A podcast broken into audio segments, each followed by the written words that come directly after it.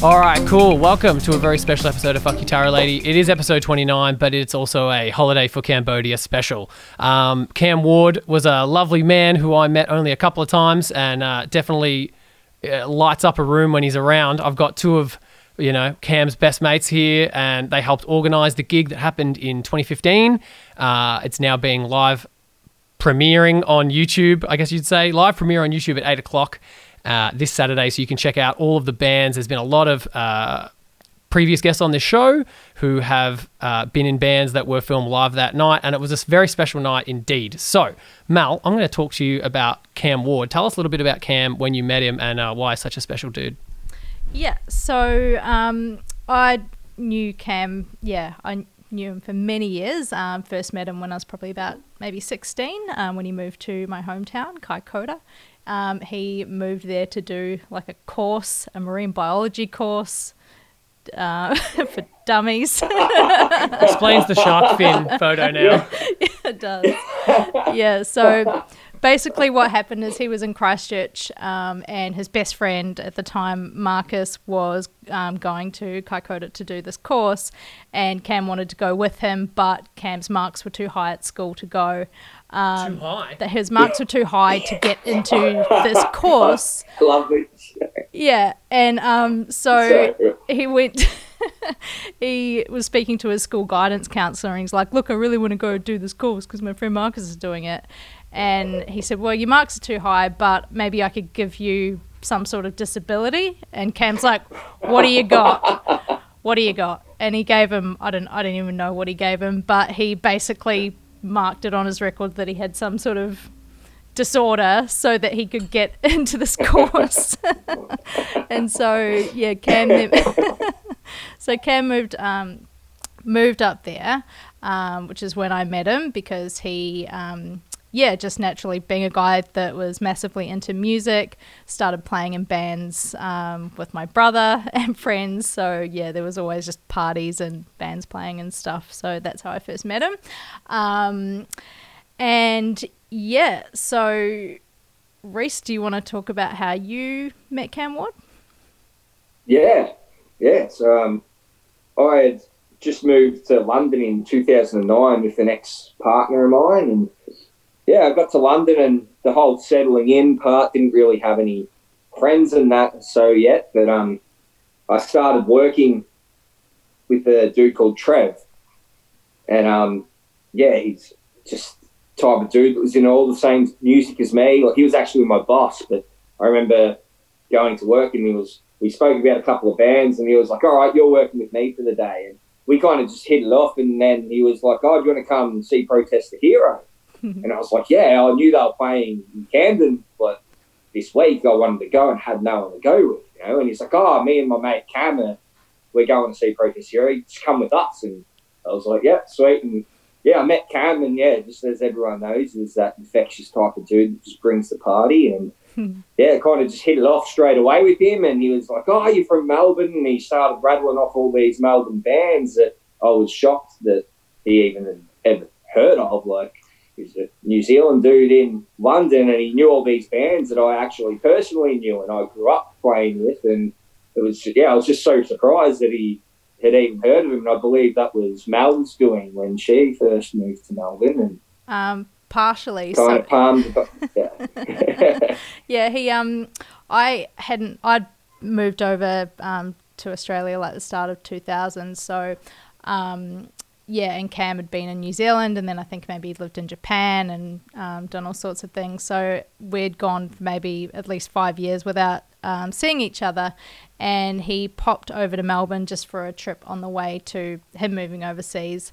And during that time when he was here, we went out to a show at the Arty. Can't remember who it was, but we went to something. And um, yeah, I think I gave him my photo feeded CD because he loved them, and I was like, "Ah, you can you can just have that.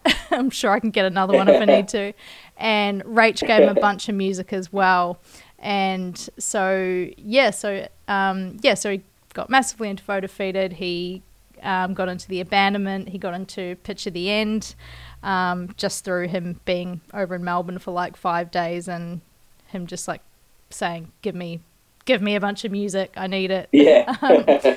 Yeah, so by the time um, he met you and um, got to you, um, yeah, he'd already, yeah, he was already into all those bands that you already knew and played with. Yeah, that's it. I, I was just shocked, but yeah, oh yeah, I was really shocked at the time. It's, yeah, but um, I, yeah, I continued my time in London, hanging out with Cam, and he was like the friendliest, happiest dude I met there. He made me feel really welcome. If I, when I didn't have friends, he, he was that type of dude that would just ring you up and be like, "Hey, what are you doing?" You're like, "Met this guy twice," but he's like, "Nah, you coming to my job? There's a massive party going on. Get your ass over here," you know. Yeah.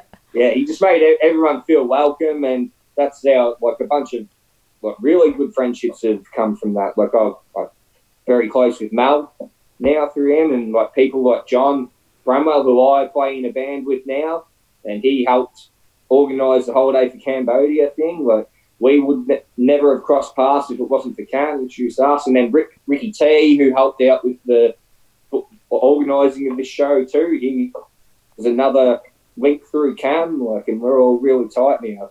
Hmm. So, yeah, he was a pretty special dude. Yeah, he was always the guy that, like, if you were out with him, um, there was a group of you out, and there was another group out that you didn't know, he would always manage to join the groups together. Yeah. Yeah. Yeah.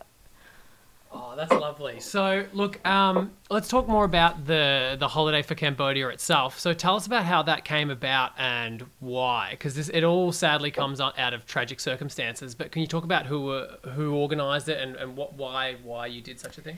Yeah, so um, yeah, Cam was diagnosed with glioblastoma, which is a really aggressive, um, uncurable form of brain cancer. Um, and I think it came out of that because obviously, you know, we wanted to do something special for him. Um, and I think we also thought we wanted to do maybe a bit of a fundraiser as well. Um, at the time, he was talking about maybe doing like a big holiday overseas and going back to Norway and stuff and doing all of that. So I think that was kind of um, a reason for it. But also just to put on something, yeah, really special for him and yeah, all his favorite bands, and um, yeah, we thought, you know, what if we could get like all of these bands to, that had, that have broken up to reform um, and play for the night? And you know, you can't say no. You can't you, if you get asked, "Hey, Yeah. there's this guy. He's uh, he's Yeah. got brain cancer. Will you play? He loves you. Will you get together and play?" You'd be a bit of a dick if you said no. Yeah, there was Um, there was at least one member of every band that absolutely loved the dude. Yeah. like, Yeah, um, That's true. By that time, he pretty much knew the people in these bands from living in Melbourne for a while then, anyway. So, yeah, so I think, um, yeah, we all kind of came together and just sort of decided that we'd, we'd do that, that we'd put on a show. Um, so, yeah, and so, Reese, do you want to talk a little bit about like uh, Ricky T and, and Johnny and their involvement in that? yeah, well, like like you said, we all we decided this would be a, a sick idea if we could get the bands together, which yeah, all pieced out well in the end. But um, yeah, we all kind of played our own part. Like I, there's a few bands of say people I grew up with in my hometown in Melton, like the Synthesis guys, and then playing shows with the abandonment and Pitch of the End. And I worked with Stu from Pitch of the End for a bit, so was sort of friendly with him the time too. And yeah, it just seemed right to start ringing around to everyone and see if they'd be willing to do the show. And yeah, not one band really were against it. They all just jumped on board. Yeah.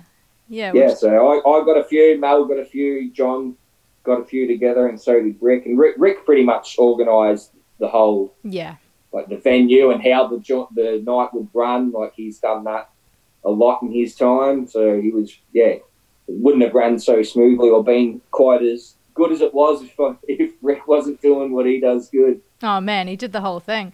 He um so Yeah. he yeah, we were trying to work out where to have it and he what had a friend that that worked at the Espy. Is that right? Yes, he was um friends with a guy. I believe his name Crudy. I'm, I'm not sure of what he's. I believe that was his nickname. I can't really remember what his name was now. Um, I'm sure it was Crudy, but anyway, yeah, that, he booked the Gershwin. I remember Rick saying to me like, "Oh, it's, you know, I'll speak to my mate Crudy. He books the Gershwin. We shouldn't have any problems getting it." And first I thought, "Oh, it's a pretty big room, you know," but yeah, we like Rick got it done, and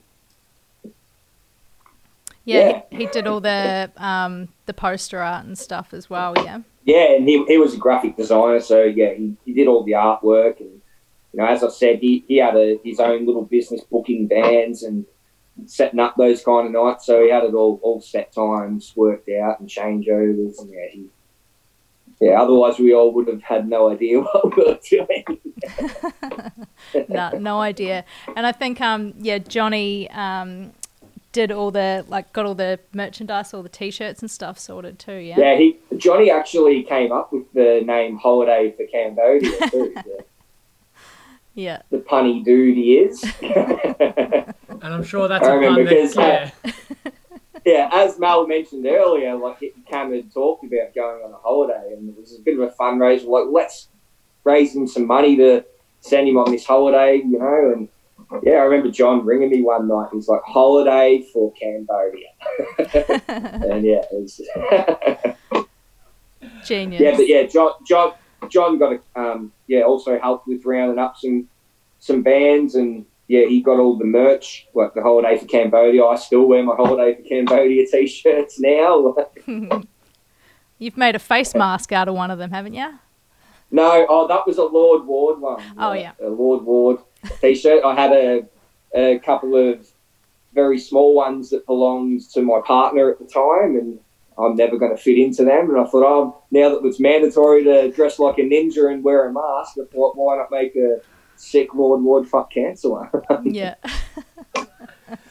That's awesome, man. So tell us a little bit about the filming. So, like, it's not often that a, a gig gets filmed uh, uh, of this magnitude, you know, and then five years later, we've finally got this video footage that's going, uh, premiering live on YouTube this Saturday, 8 o'clock. Tell us a little bit about the video part and who was involved filming and editing and getting this whole rolling from, like, a, I guess, a, a multimedia perspective. Yeah, well, from from memory, I, I believe Rick had reached out to his good friend Drew Parsons. He plays in The Secret Death.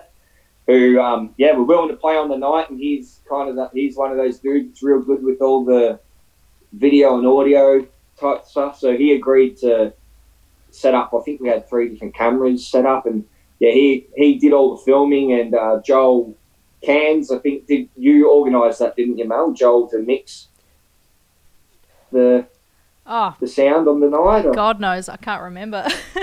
so long ago. Yeah, well, yeah. So those two guys were yeah, Joel, uh, Joel doing the sound and Drew doing the video. But it's kind of um, after everything went down and Cam sadly passed. It was kind of yeah, the footage. Nothing kind of happened with the footage. Everyone spoke about which is what we should do, and then um, I remember seeing Joel Taylor a bunch of times when he was mixing bands at the Bendigo Hotel and just over a beer having chats and him mentioning, oh, you know, what's going on with the footage from that night? Heaps of people want to see it, and uh, we, yeah, a few moments like that, and hearing other people say that they are interested in seeing it as well, we decided to chase up the film, and uh, yeah, I ended up eventually getting in contact with Drew and being able to get the hard drive off of him and over to Joel Taylor, who, as you'll see on Saturday night, has done an awesome job with that Yeah. thing. Like it sounds and looks epic. Yeah. And I mean, he's no stranger to this. Like, Joel was also responsible for that abandonment last show where they said they would never reform again. That's already on, on YouTube uh, that Joel edited and mixed and put together. And uh, now we've got another bit of footage of the abandonment playing after they said they'd never play again. So that's obviously pretty special for Cam Ward that uh, Rob had to break his promise and play again. Yeah. I think there was many bands on that night. Like for me in particular, the synthesis and Picture the End getting back together for that night. That was like a the, along with the abandonment, they were the three bands that I didn't think would you'd ever be able to convince to get back on the stage. I know. yeah. We actually had um so yeah, most people haven't seen like haven't seen this footage, um, but we did have one night a couple of years ago and it was on one of um, the anniversary of Cam's death. Uh, maybe it was like the second anniversary or third. Um, and yeah, Joel put on a note uh, a night, sorry, at um, Black Lodge, and he had what was it, two or three projectors? Yeah, Yeah. um, yeah, he had he had a, we had a big projector screen, and then it was on two walls. I think he yeah, so th- uh, yeah, three projectors. I think he had all up. Yeah, and he had the different yeah camera angles set up, um, and yeah, we all got Yeah. to sort of yeah watch the footage back, and it was just so weird what like reliving it. it was so fun Yeah. after years, and then just like seeing it, and then like all of us like seeing ourselves in the crowd as well. Just you know, it, yeah, it was yeah, it was Yeah. surreal. Um, so yeah, It's awesome everyone's everyone else is going to get to experience that too this Saturday, which is awesome. Um, yeah. Anything else you'd like to add, Reese? What else do you remember about the night or the day, or what what could people look out for when they watch the video on Saturday? Oh, you know, every band on there is, is outstanding, and yeah. but there, if, if I'll say any moments, there is one moment. I think I'm pretty sure it was during the abandonment. Not quite band related, but so um, one of mine, Cam's and Mel's very close friends, Sam. He, um, I remember him and Cam being very. Every time we went to a show, they were very much the stage dive enthusiasts. They'd, they'd always be up there crowd surfing, and they, they said like, "Oh, I'm going to crowd surf the fuck out of this." Cam's like, "I'm going to be, uh, I'm going to do the salmon." But he, if for anyone who doesn't know what the salmon is, obviously when you fly in the air with your hands by your side and flop around Obviously. like a salmon. Obviously, everyone understands. But, um, yeah. it's pretty much self-explanatory. Yeah. But um, I remember, yeah, I'm, I'm not sure why he Cam had a shark fin, but uh, maybe couldn't get a salmon suit. and yeah, so I remember, I remember Cam saying the whole time, "I'm, I'm going to do it." And I remember him stage diving, and the whole the the crowd kind of carrying him around with his shark fin on, and he was vibrating kind of like a salmon. And uh, then I remember I've stage dived just after him, and I've been carried for not quite as long as Cam was, but I I remember being put down on my feet and looking up, and there was sand just flying through the air, wobbling around, and I just thought he's way too high up and above me for me to really do anything there. So I'm just going to get out the way, but everybody got out the way, and he The- the swam tide went so out. hard. I'm pretty sure like you'll hear the thump. So if uh, if there's no footage of Sam crowd surfing during the abandonment, then if we do hear a loud thud, that's him hitting the deck with no one to catch him, is what Yeah. you're saying. Yeah. Eating shit. he had this big, he had this big ass bruise on his hip. Oh man. Awesome. All right, man. But Well, yeah, no, other than that, like every band was awesome on the day. Yeah, it was, it was yeah. Watch this Saturday. It's great. Yeah. It was a big day. It started from like two o'clock in the afternoon. Um, yeah, it was just just huge. Um, so yeah, it's going to be amazing for everyone to relive it. Um, also for um, Cam Ward, Cam Ward, uh, Cam Waters' daughter. I can't say it. Um, yeah, also for Cam's daughter Arnica to watch it um, will be really good because she wasn't there on the day. So yeah, that'll be pretty special. Um, also, I just wanted to mention as well. Um, Carlos from Crowned Kings. Um, he uh, passed away um, like within maybe like a week of Cam passing away. Um, so it'll be really special for his you know friends and family to watch that as well. Um, yeah, also Cam Ward was in a Crowned Kings video clip um, for a song called Forked Road. If anyone wants to go and watch that as well, he's getting tattooed in the video clip. we can add that to the YouTube playlist, guys. So you can jump across in the link and you can see you can see Cam in his element getting tattooed in a Crowned Kings video, and then you can keep an eyes your eyes peeled for him in the footage because he's always there with a big grin on his face, which is lovely. Yeah. Anything else you want to add? Um.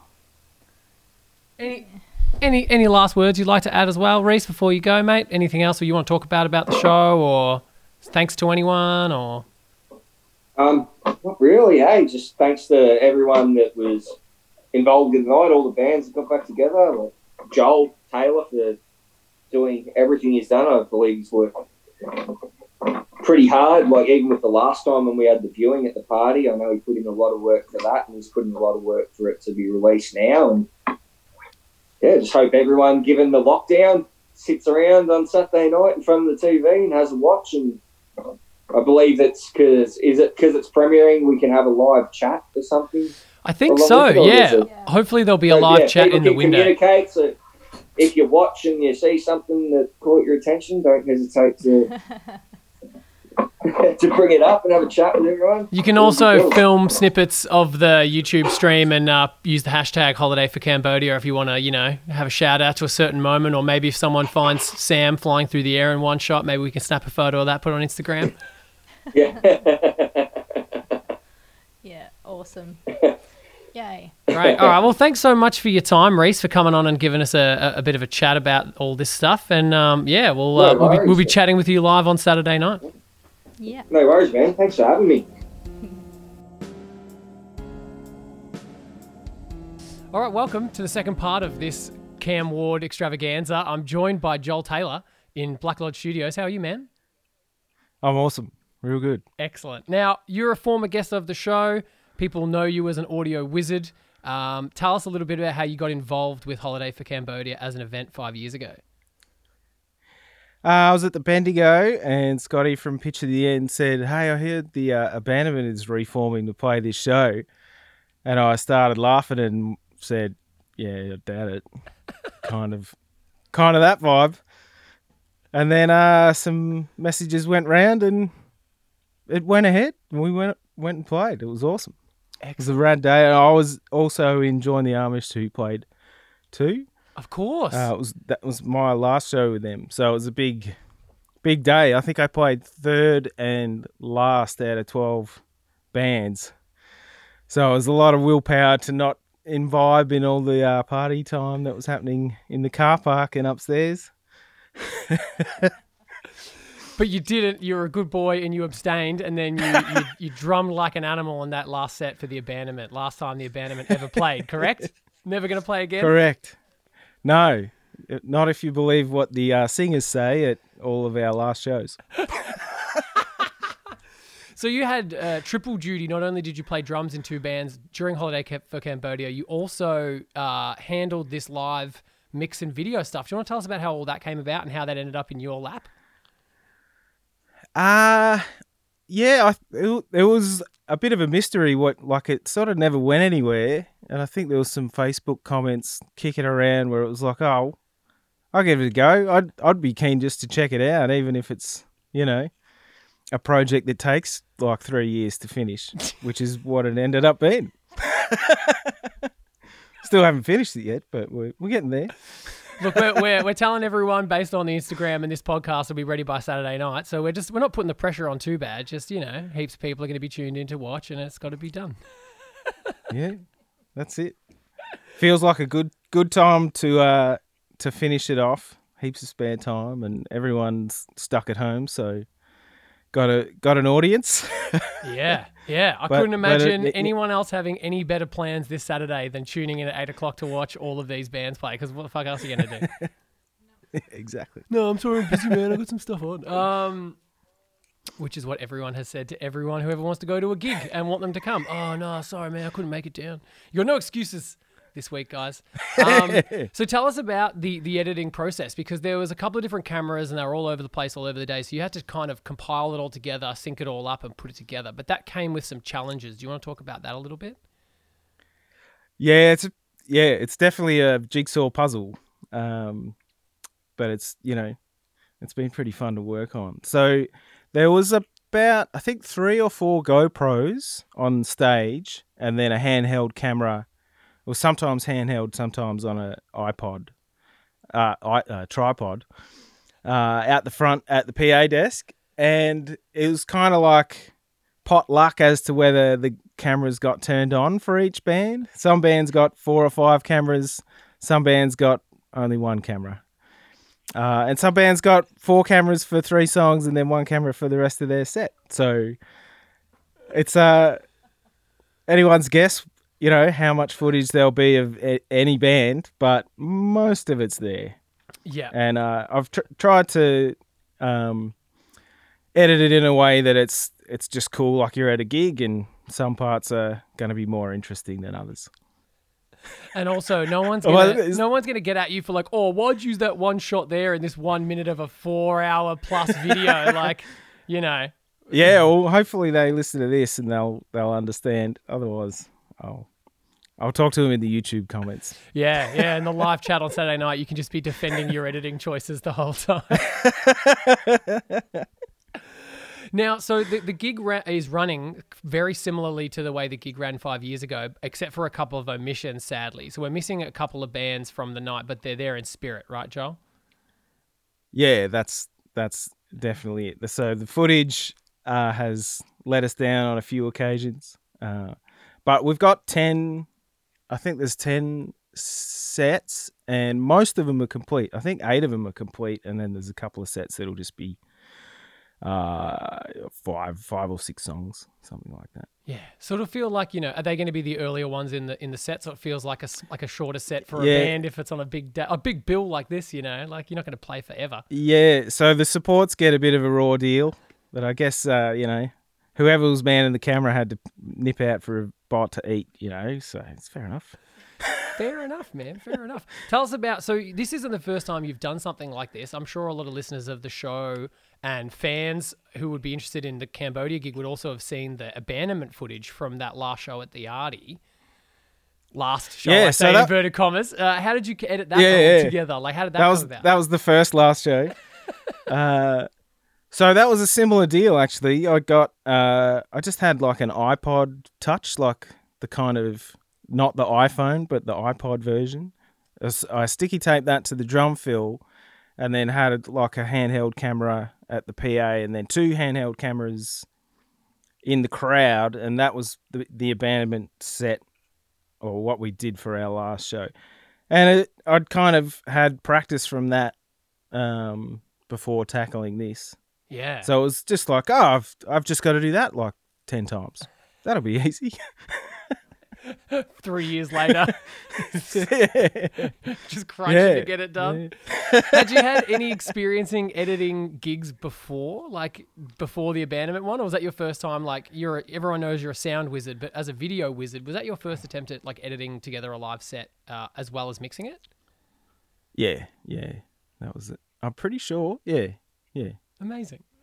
So thank you Yeah. so much for your hard work over all these years getting all this together. Because I'm sure people are like, "Where's that footage? Is it gonna like no one wants to get like gigs and gigs? I'm assuming it was like a giant hard drive full of footage that you have to just like comb through and start syncing things up. And who did the live mix on the day? Who recorded the um? Uh, Joel Cairns, Mick Summerton, and Liam Brewer were all uh, mixing on the day. Excellent, because we just spoke to Reese before, and he mentioned Joel Cairns, but we thought there might have been some other people floating around, and we knew you'd be the guy to let us know. So thank you for clearing that up. Can't believe we forgot Yeah, about that- Mick. Oh yeah. Well, I've Good been watching Mick. him We like you, walk Mick. on stage. I see him walk on stage at the end of every band, like so. I- I'm aware of his presence. Yeah, very good. Thank you, Mick, for doing that. So you've gotten all this. Uh, so how does it work when you record a live show? Like, do you get? Is it stems? Like, or is it like a file? Like, how does it work? Like, what? I don't know much about music. Fill us in and ho- all the hard work you've had to do to remix these bands and get it all YouTube ready. Yeah. So this this is the audio part of the jigsaw puzzle. The uh, the audio was taken from the live desk, so I've got everything separate, but it's post the post the uh, EQ and gain moves of the live mixer. So when in say the synth- synthesis set, Chris is doing a solo, that guitar goes up about 10 dB, and I've got to go through and go, okay, I'll turn that just that 20 seconds of guitar down. And uh, that's happening pretty much through every band. So you've Uh, got to like put out spot fires that uh, in a live mix that makes sense to turn stuff up, but then you're like, oh, now I got to go turn that back down. Yeah, well, live you've got the sound of the amp off stage and all the acoustic sound to compete with. So the PA moves the ratios way different. So you might go up 10 dB on the desk, but it's only going to be like 3 dB or something in the room because everything else is so loud. So the moves seem absolutely crazy, like on playback, and I think uh, that's why it's taken so long to do. It's like, oh, uh, I've got to undo all these moves and there's always a few that you miss that like you even just like sort of getting a handle on it visually you sort of go oh that got that gets louder there so I'll bring that down but then you hear it back and it's it's not quite how it looks so you have to hear it all to make sure you you're doing it smoothly. So yeah, It's just putting It out is- heaps of little is- spot fires in like a four hour plus Yeah. timeline. yeah, yeah, yeah. And tell us a little bit about Cam Ward. Did you know about Cam Ward at this time, or had you met him before? Were you guys mates, or uh, like was this just? I, I've actually uh, had not met him. No, I met him at the gig, but uh, I like bandmates were really good mates with him, and it was really important to him. So it was it was awesome to do. Oh, that's great, man. Mm. And even still, because like after all of this work, I feel like you were doing. I thought you'd be like, oh, me and Cam, old mates. But this is just something you're doing out of the goodness of your heart, is what you're saying. Yeah, yeah. I guess I guess you'd say that. Yeah, pretty good dude. Ugh, might cut that bit out. No, it's staying in. I'm, I got control of this podcast. You can't, you can't put out spot fires on this thing, man. This is on my side now.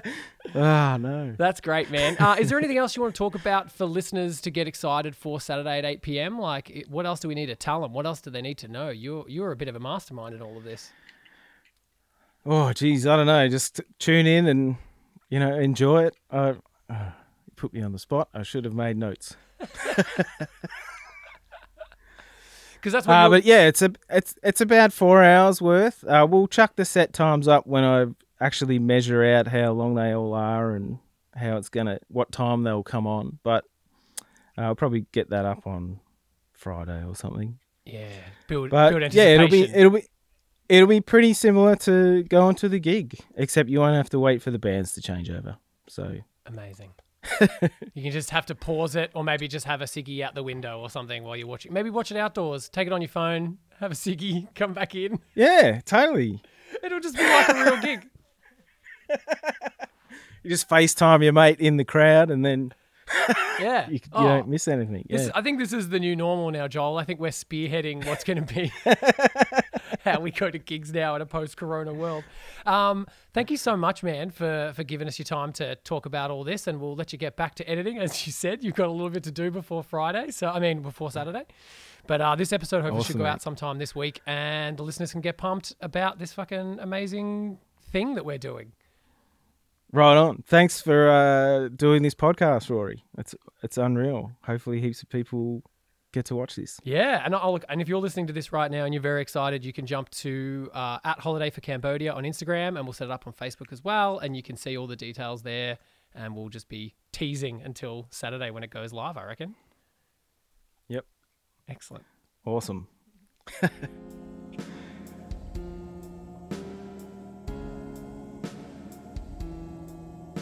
Uh, g'day, guys. Welcome to the third part, third installment of our Cam Ward extravaganza. I'm here with friend of the show, best friend Matt Cleary. How are you, mate? I'm doing well at uh, what is it like quarter past nine? Or are we? Hang on, are we? Are we? Are we creating an illusion? This has all happened on one seamless kind of event, or No, no, no. This is because this it's is the morning. this is a week long extravaganza, and I think I'm going to get as many interviews with people about Cam Ward as I can. I just knew you would do it for me, and I appreciate it. Plus, you were there the Oh, night we, we met Cam Ward and Reese and his daughter Arnie all the first time together at Unify. Tell us a little bit about that. yeah, that's right. We um we managed to get artist passes for the first ever Unified Unify.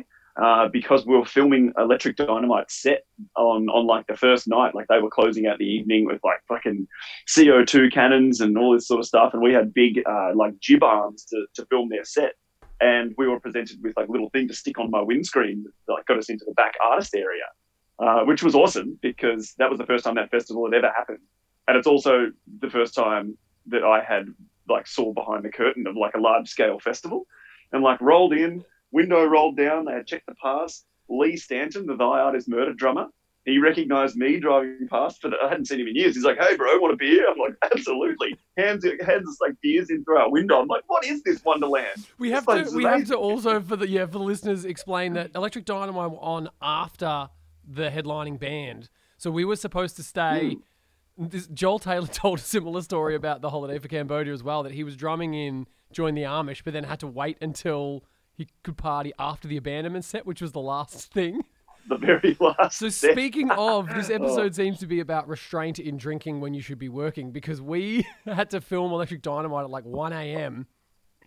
You're getting offered beers the moment you drive in in the afternoon. The moment we drive in, and free beers, no less. Like it was like, oh yeah, you get me a beer now, and I'll hook you up later. And he's like, no, no, no, you don't understand.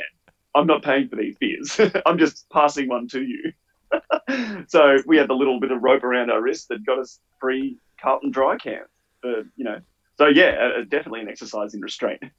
But we didn't really restrain ourselves. We ended up getting pretty pissed, and we ended up meeting Cam Ward uh, at that point. That's right. Yeah, yeah, definitely. And I think it was almost bound to happen. You know, like the type of bands that were playing at the first, uh, the first Unify, and the people that we were already friends with, and the people that we kind of met over the course of that weekend. It was just like a ever overlapping Venn diagram of people that were kind of leading us toward Cam Ward in a way. You know. like it was like if we had have gotten through that weekend without meeting him, it would have been a miracle, you know. Well, it did seem like because that was the same weekend where you and I really properly partied with Mika Coleman for the first time because this would have been pre Metal Storm. This was pre. right. So you know, and I feel like Mika and Cam and all these kind. Yeah, you're right. Exactly. It's like these it's these big party forces that kind of start to all. It's like uh It's like Katamari. Do you know that Katamari game on the, the Japanese video game? I do not, but that's okay. So essentially, it's like you start as a little thing and you start rolling around, and then you collect bigger things, and you get bigger and bigger, and eventually, like, so you start rolling around, getting like bacon and eggs off the plate, and then you eventually start getting like the table itself and the chairs, and then the kitchen, and then you take the whole Yeah, house with right. you.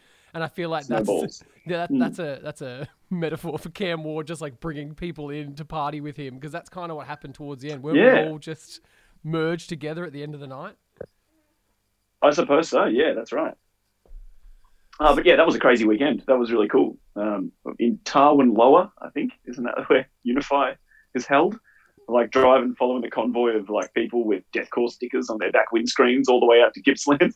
You're like, where the fuck are we going? Oh man! So, um, Mm. tell us a little bit about your experience on the Holiday for Cambodia day, because I remember you and I got there very early. Me being as a fan, but you being uh, a Black Helm player. Do you remember much about the day? Mm.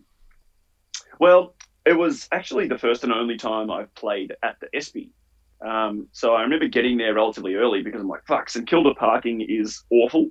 Um, and I remember we had to, oh, we might have even got like a series of Ubers from that St Kilda house that Julian Renzo and uh, Cam Cam Roberts from Blackhelm shared at the time.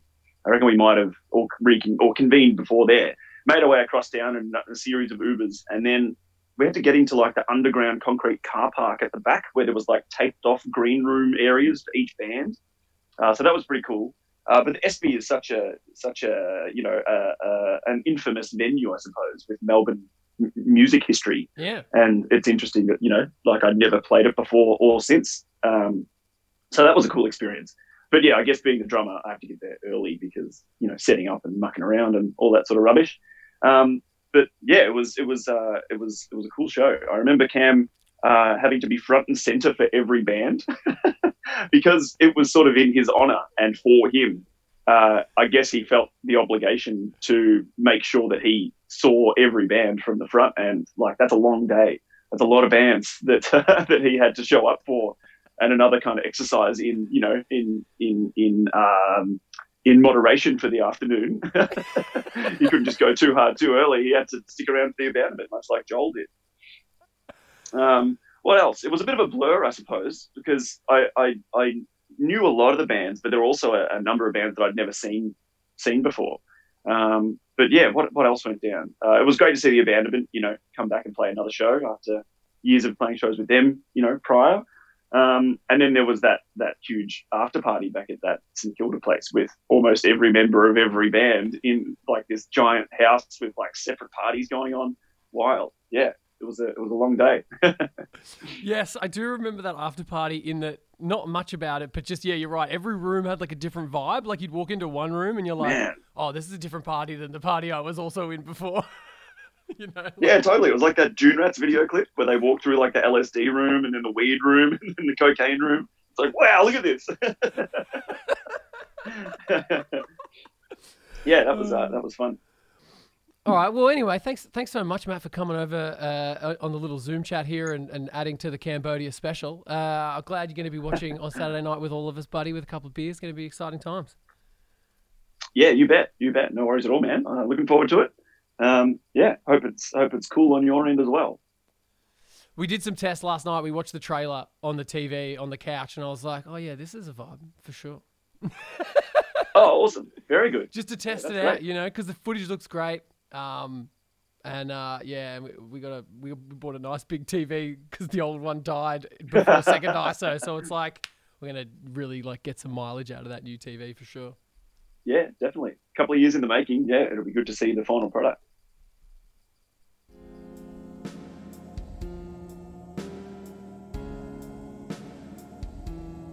All right. Uh, continuing on with our cavalcade of guests for the Cam Ward Extravaganza special, we're joined now by Stu Callanan. How are you, man? Yeah, buddy, good. How we going? Oh yeah, as good as we can be in these crazy COVID times. Uh, I wanted to pick your brain a little bit. You've just you've knocked off work. Work seems to be going for you as per usual, which is great. Yeah, just with a uh, eight-hour mask, you know, bit of a red schnoz and some dampness under the chin, but uh, we're getting through business as usual. They keep saying, but I wouldn't say it's quite usual, but uh, making the most of of what what I've, what we've got on our plate, you know, trying That to trying wet- to get through. That wet chin, you've just described that. I've never heard anyone talk about it before, but yeah, that's a real issue when you're wearing the mo- even in the supermarket for like half an hour. You're like, oh yeah, I'm like getting it's like damp under here.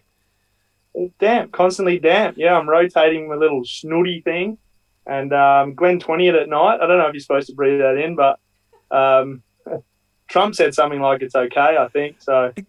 Um, should be right. So uh, we we talked about it in your solo podcast about how you met Cam Ward, but do you want to give us a little bit of a, a like a previously on Stu Callanan's life Netflix recap moment? Yeah, of, of when I met Cam. yeah. Yeah. Um, well, I, got told, yeah, meet a meet this bloke on site. He's a Kiwi. Um, and because I came from a scaffolding background, I expected a a uh, big, uh, giant, laughing Maori kind of lad. And uh, I turned up and saw Cam with a beard and tattoos, pretty much looked like me with a beard. Um, I was really disappointed, to be honest. I, I thought he was going to be, you know, this real funny, larrikin sort of guy. And then he ended up, he was that. So I pretty much got the best of it all, you know. And um, I was quite surprised when I first saw him, and I told him, and uh, he loved that. And then we started talking, and yeah, hit it off like uh, like lovers, you know. And um, we were under the scaffold, and we were no, no, that didn't happen. Um, The um, truth all finally comes out years later. You had a Yeah, love yeah, affair with yeah. Cam Ward. Oh. Um, yeah, and then yeah, just the amount of uh, how do you say like mutual things and similar humor, and and we sort of really bounced off each other, and um, I got buddied up with him quite often on site, um, working for Coal Mill, um, and yeah, yeah, we. Uh, yeah, we, we shared lots of uh, you know special times and memories and moments, and um, uh, yeah, so some I'll never forget. Uh, truly, um, never forget. So yeah, um, Amazing. did I go too far with that? Then Not at all. you asked me when I met him, and then I'm talking about our bloody memories and stuff. Uh, but that's the kind of person that Cam seemed to be with everyone, you know. Like you, you were just lucky enough to be having to work with the dude, so you could just hang out with him all the time. Yeah, I got bulk time. Yeah, um, and when there's you know two of you in a scissor lift, um, you know there's you, you you know you're in each other's pocket a fair bit. So um, yeah, I, I, I got a lot of lot of good time there, and then you know then you get to see him on the weekend too. So then you got to bloody see him again on Monday. It's like, come on, mate, give us a rest, you know. And tell us about um, how you or how how Picture the End got specifically involved in the Holiday for Cambodia gig. Like, who was the kind of spearhead for that? Um, how long ago was it? Was it Five long years ago. show? Five. Years ago. well, all right. My memory is um, pretty goldfish at, at this stuff. Um, I can't remember how it came about. I think it was probably you, Mel. I, I, d- do you remember what happened with this? No. No. Great input there from Mel. um, well, I can go further back with. Um, I remember like a story about Picture the End and and how uh, Cam didn't know I was in it. We started talking, and then um, yeah, he, he I think I don't know if he mentioned or I mentioned it, uh, and he was talking about how he used to play Picture the End and the abandonment to his uh, newly found friends in every city he would go through throughout Europe. Um, and it was quite a quite a strange thing. And I, I, mentioned, you know, I was in Picture the End. He couldn't believe it, and I'm like, dude, we're some dorks from the southeast suburbs trying to be like Pantera but do it poorly. Um, uh, and and but he was mainly frothing on. Uh, I knew Jake from the abandonment. He was like, that guy is like my hero. Jeez, that's a big. Uh, he's a dreamboat. Well, was I don't know if he still is now, Jake, but uh, um, no, he's still bloody handsome. Um, yeah, and I just yeah, the, his the way he would speak about local Melbourne bands was just incredible. Like it, it was it was awesome. So yeah, it, it was like a he never got to see. I don't think either of the bands play.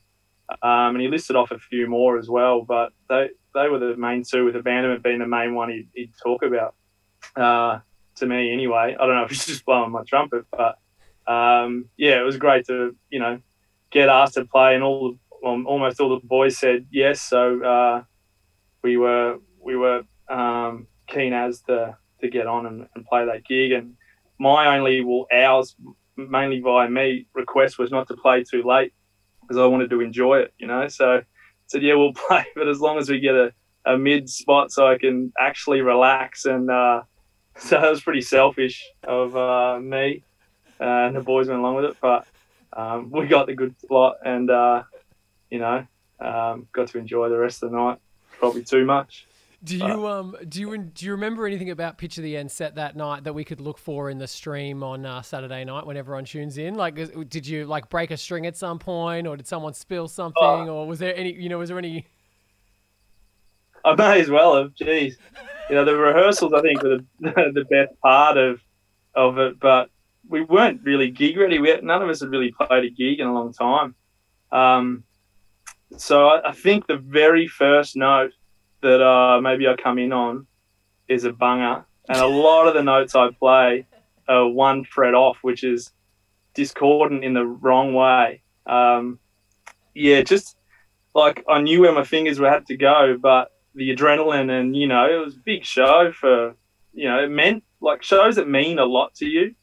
Um, geez, my fingers just they just have their own little mind at times. You know, each one uh, each finger had each digit. Um, so yeah, you'll hear plenty of bungers from me. I know that for sure. But do you think but, like um, Joel Taylor's cursing your name like while he's trying to do the mix of the gig, and he's just like, "Is something wrong?" And yeah, it's like, "No, nah, it's just Stu I don't know. Sucks. yeah, pitch shit Stu's guitar. But usually, and the other thing, John didn't didn't. Uh, I think he was picking fruit supposedly uh, in Tassie, so he couldn't he couldn't play. And uh, usually, you know, you can hide behind the other, the other guitarist, and he wasn't there. And in hindsight, we really should have got um, Cam in who replaced me or someone else. So at least we could play Let's Get Metal, which is my favourite picture in track. But anyway, I, was pretty exposed up there. Um, we were all so exhausted. I know, I know, Scotty. Um, he he said that he nearly had to just stand up and walk away mid gig because he was that exhausted. Like he said, he literally was just going to end the set and happily do it because he couldn't do it anymore.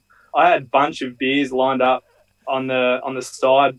I think um, Carlos was, um, you know, had had my beers there so I wouldn't knock them over. And and like after two songs, I think I just said to to Carla, I'm like, mate, can you just replace them with water? I need I need fluid. I give me some of those isotonic things or whatever. I got I got to get through this. Yeah, it was like exhausting, and I, am glad we um yeah we got that out of the way. But yeah, I think I think all in all, like the the vibe, the energy was there, um, and uh, yeah, it, it, was awesome to play play again. Um, I know Rob.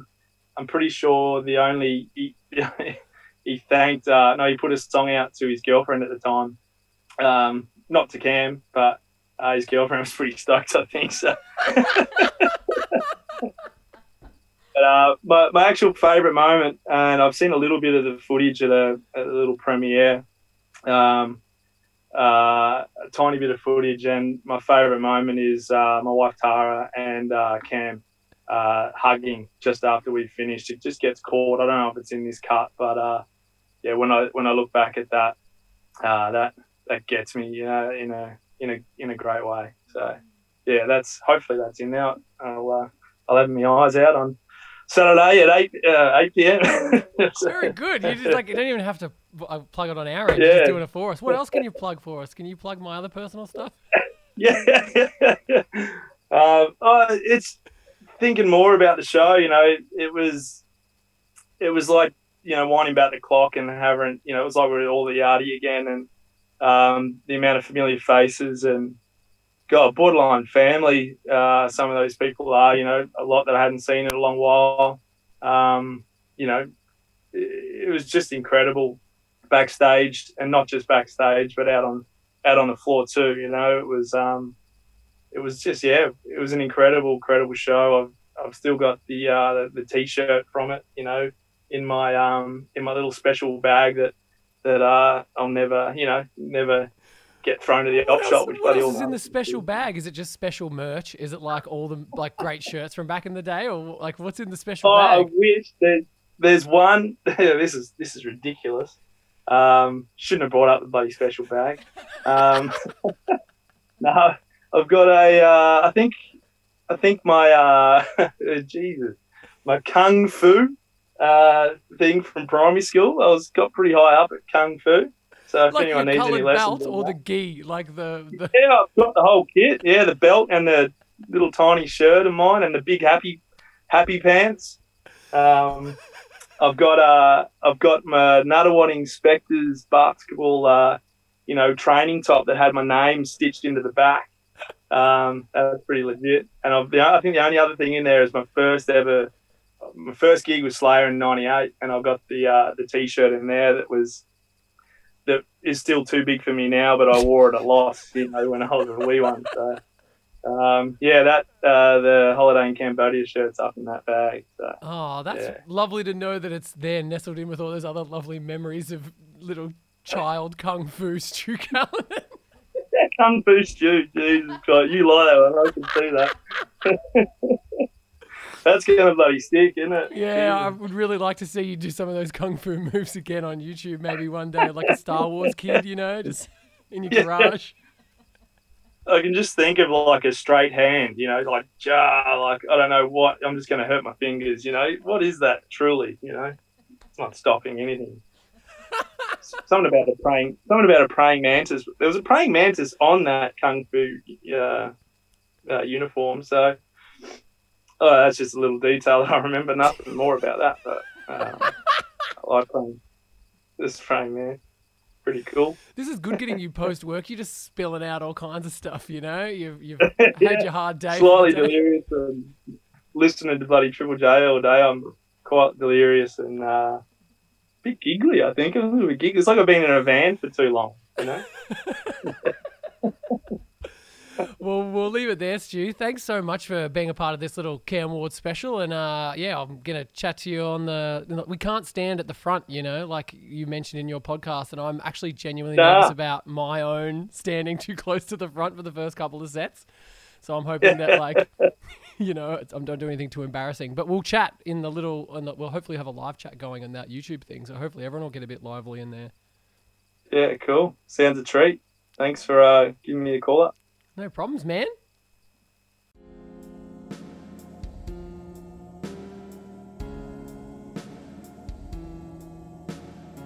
Uh, I'm now joined by Luke Frizon in this Cam Ward spectacular. Luke, how are you, man? Hello, yeah, I'm good, man. How you doing? Very well. Trying to do as good as I can in these crazy COVID times. Now, you were a, uh, a big part of the Cambodia Day, playing in Jack the Stripper. Uh, you've got a sweet mullet back in those days. You remember that sweet mullet? Oh yeah. Oh, there was there, there was there were so many sweet things about that time. Um, mullet being one of them. So tell us a little bit about. Did you know Cam Ward personally, or like how did Jack the Stripper get involved in Holiday for Cambodia? Um, well, it was fairly unique in that like we kind of um, uh, I understand that Cam was sort of rolling in similar circles to to all of us essentially. Um, because he was Cam and knew everyone. Um, but we'd really like I'd personally only been really introduced to him through the organization and um, through the show. Um, so through the organisation of the show and through being there and getting to, to properly meet everyone down in person. Um, yes, as, as, soon as we'd heard that, uh, that this was happening, we're like, this is great. Um, and then we heard about all the bands that would be on it. We're like, all right, well, this is this is even better. Um, I'll never turn down a chance to play with the Abandonment again and again and again, or Picture the End, or any of those other great ones. Um, so yeah, yeah, it was a fantastic time. Um, and getting to, to like I think most of my friendship with Cam was was primarily sort of after that point because we really hit it off um, because he's one of the most congenial men on the planet. Um, and yeah, we, we sort of remained friends um, from that point on. That's lovely. Um, tell mm. us about what you remember about the day specifically. Like, was it a, was it a? Do you ever get nervous before gigs, or was this like kind of like you know what was your kind of thought process going into something of this kind of magnitude? I think well, this this show, um, as as we've discussed before, like I, I had a little bit of a memory hole with a lot of the aspects around like the weeks prior to this show. Um, I'd, uh, I'd, I'd, experienced some uh, some some pretty brutal shit right at the end of last year. Um, so I was almost like in a bit of a fugue state um, all around it. But I just remember like once I get to the show, I used to I would always get to a show and then have my shit together. Like it's sort of all foggy, and then like once we're actually getting ourselves up and getting onto the stage, it's like okay, now now the awareness is kicking in, now the presentness is kicking in.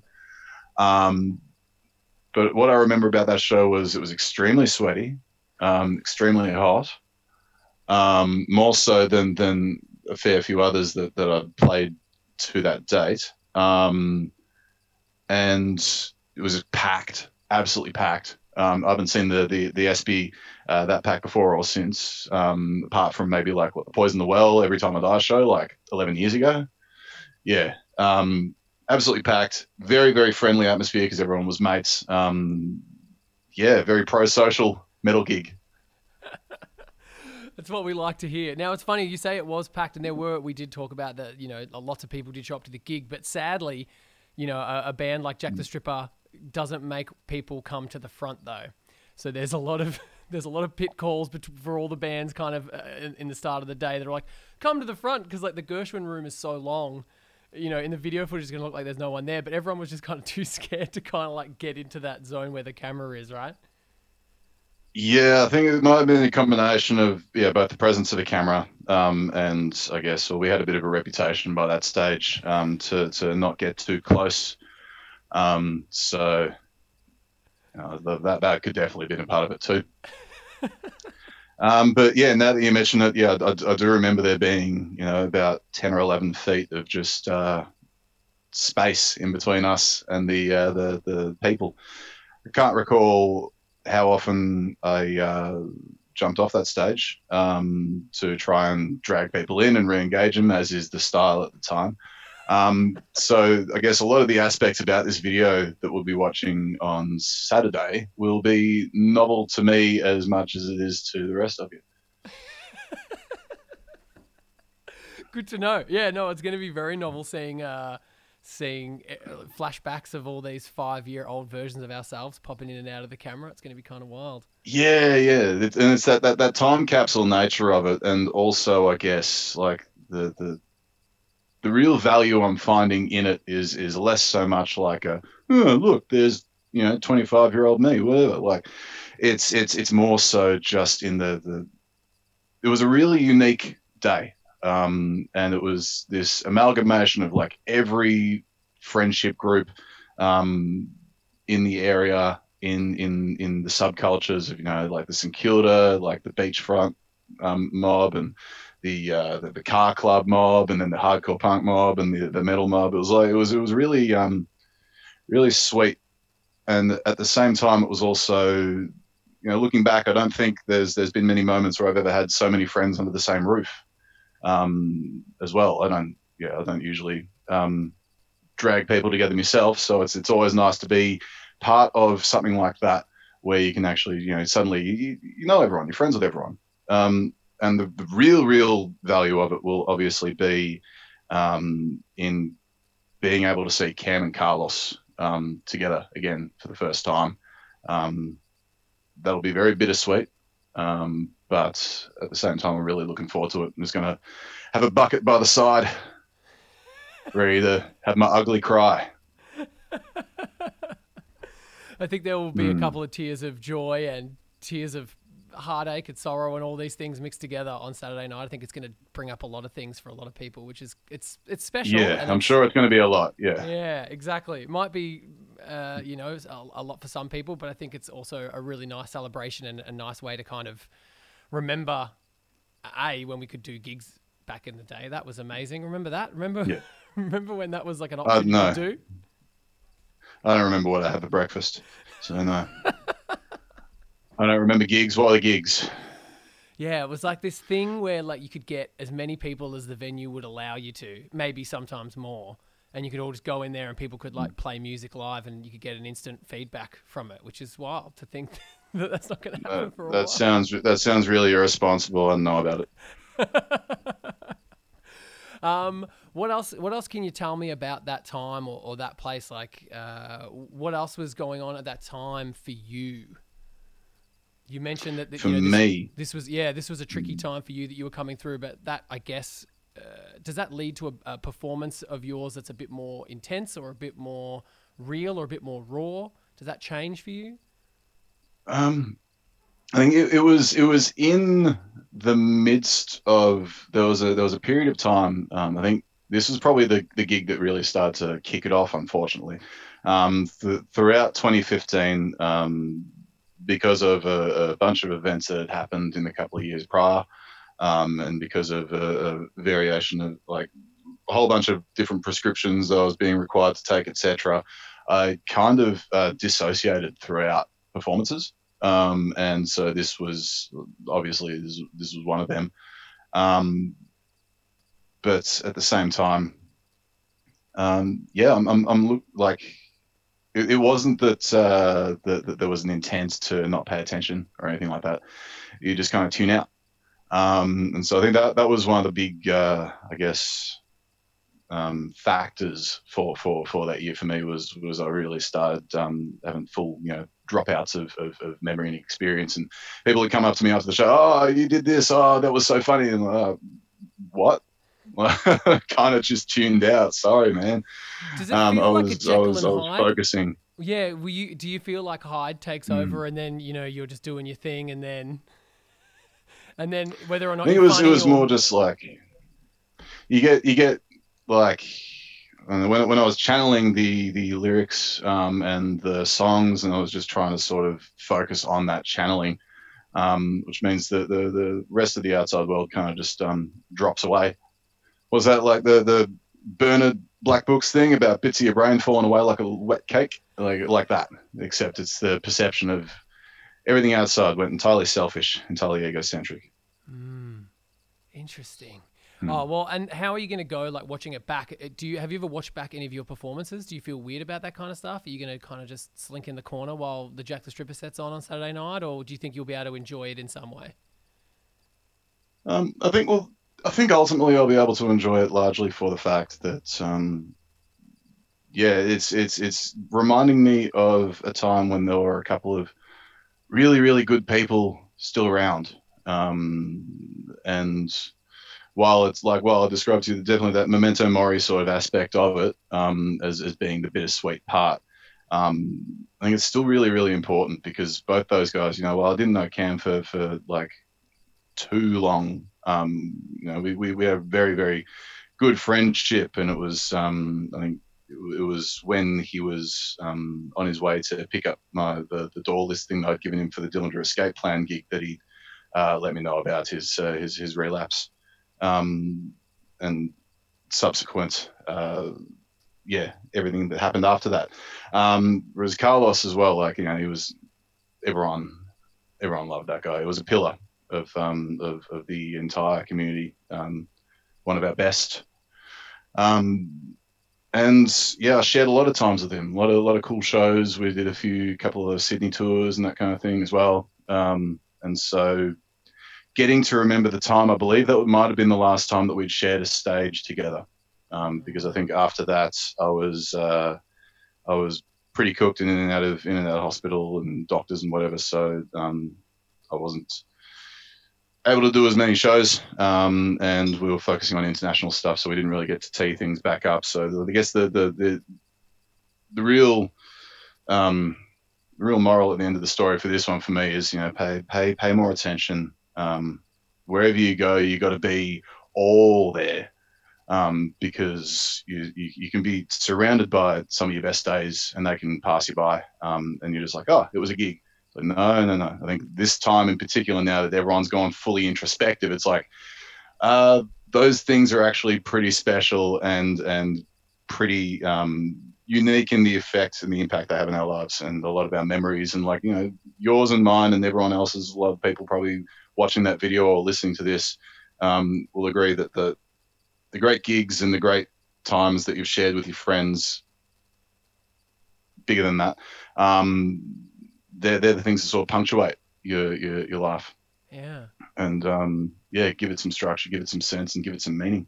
And give it a sense of family as well. Like you said, you never yeah. felt like you'd had so many friends and family in one place. And I definitely knew a lot of people at that gig, but there's also a lot of people I didn't. People I know now, which is really funny as well. That's like we were all there. We just weren't we weren't ready yeah. to be friends I mean, yet, or we weren't we hadn't had that.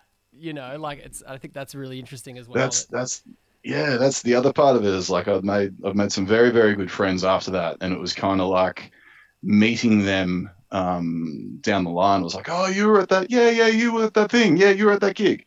Like, oh, I saw you there. Oh, you know, um, you threw a chair at me. I don't know, like. Yeah, man. That's yeah, yeah, it's it's it's a bit of a like it's a real watershed kind of thing as far as it pertains to the the really you know small local nature of of our little network and little family here. Um, there hasn't been something that size before or since. Um, certainly not with with that sort of motivation and, and, and purpose and people behind it. Yeah, that's exactly right. The warmth at the center of this gig and, and what it means to everyone mm. and what it means to Cam and, and Carlos and, and everyone else who can relive that. It's like, yeah, I think that's something that's really special that it's, yeah, it's not just your average gig that we filmed and put on YouTube. It's like, uh, yeah, it's, it's a, lot, a lot warmer, you know. Yeah, it was it was proper proper celebration, um, celebration of Cam, um, and now looking back, we can definitely look at and celebrate the virtues that um, that our friends have showed us, um, even if they're not uh, beside us at the moment. Um, we do have these wonderful, wonderful little things that we can look back on. Very much so. I don't know. I'm just looking forward to seeing Carlos do his little fucking like his jumps and his smiles and his dumb little kicks and all that kind of stuff. And and and, and Cam, I just like I love that smile, man. It's going to be so good to see it all day. Oh, I mean, the man. last time I got to see it was when I when I made him. Um, we we got him that throne set up at the Cancer Bats show. So like we basically like, hey guys, we're going to need you to to um, move everyone out the way for this sold out show because we're putting Cammy sitting down on the top of this throne. That was the last time I got to see that fucking smile. So it'll be good to see it again. Oh man, that's great. On that note, uh, we'll, we'll end it there. Thank you so much for your time, Luke. I can't wait to have a bit of a live chat with you on Saturday night about it all when we're all watching together. It's going to be lovely. Yeah, absolutely, man. Yeah, looking forward to it.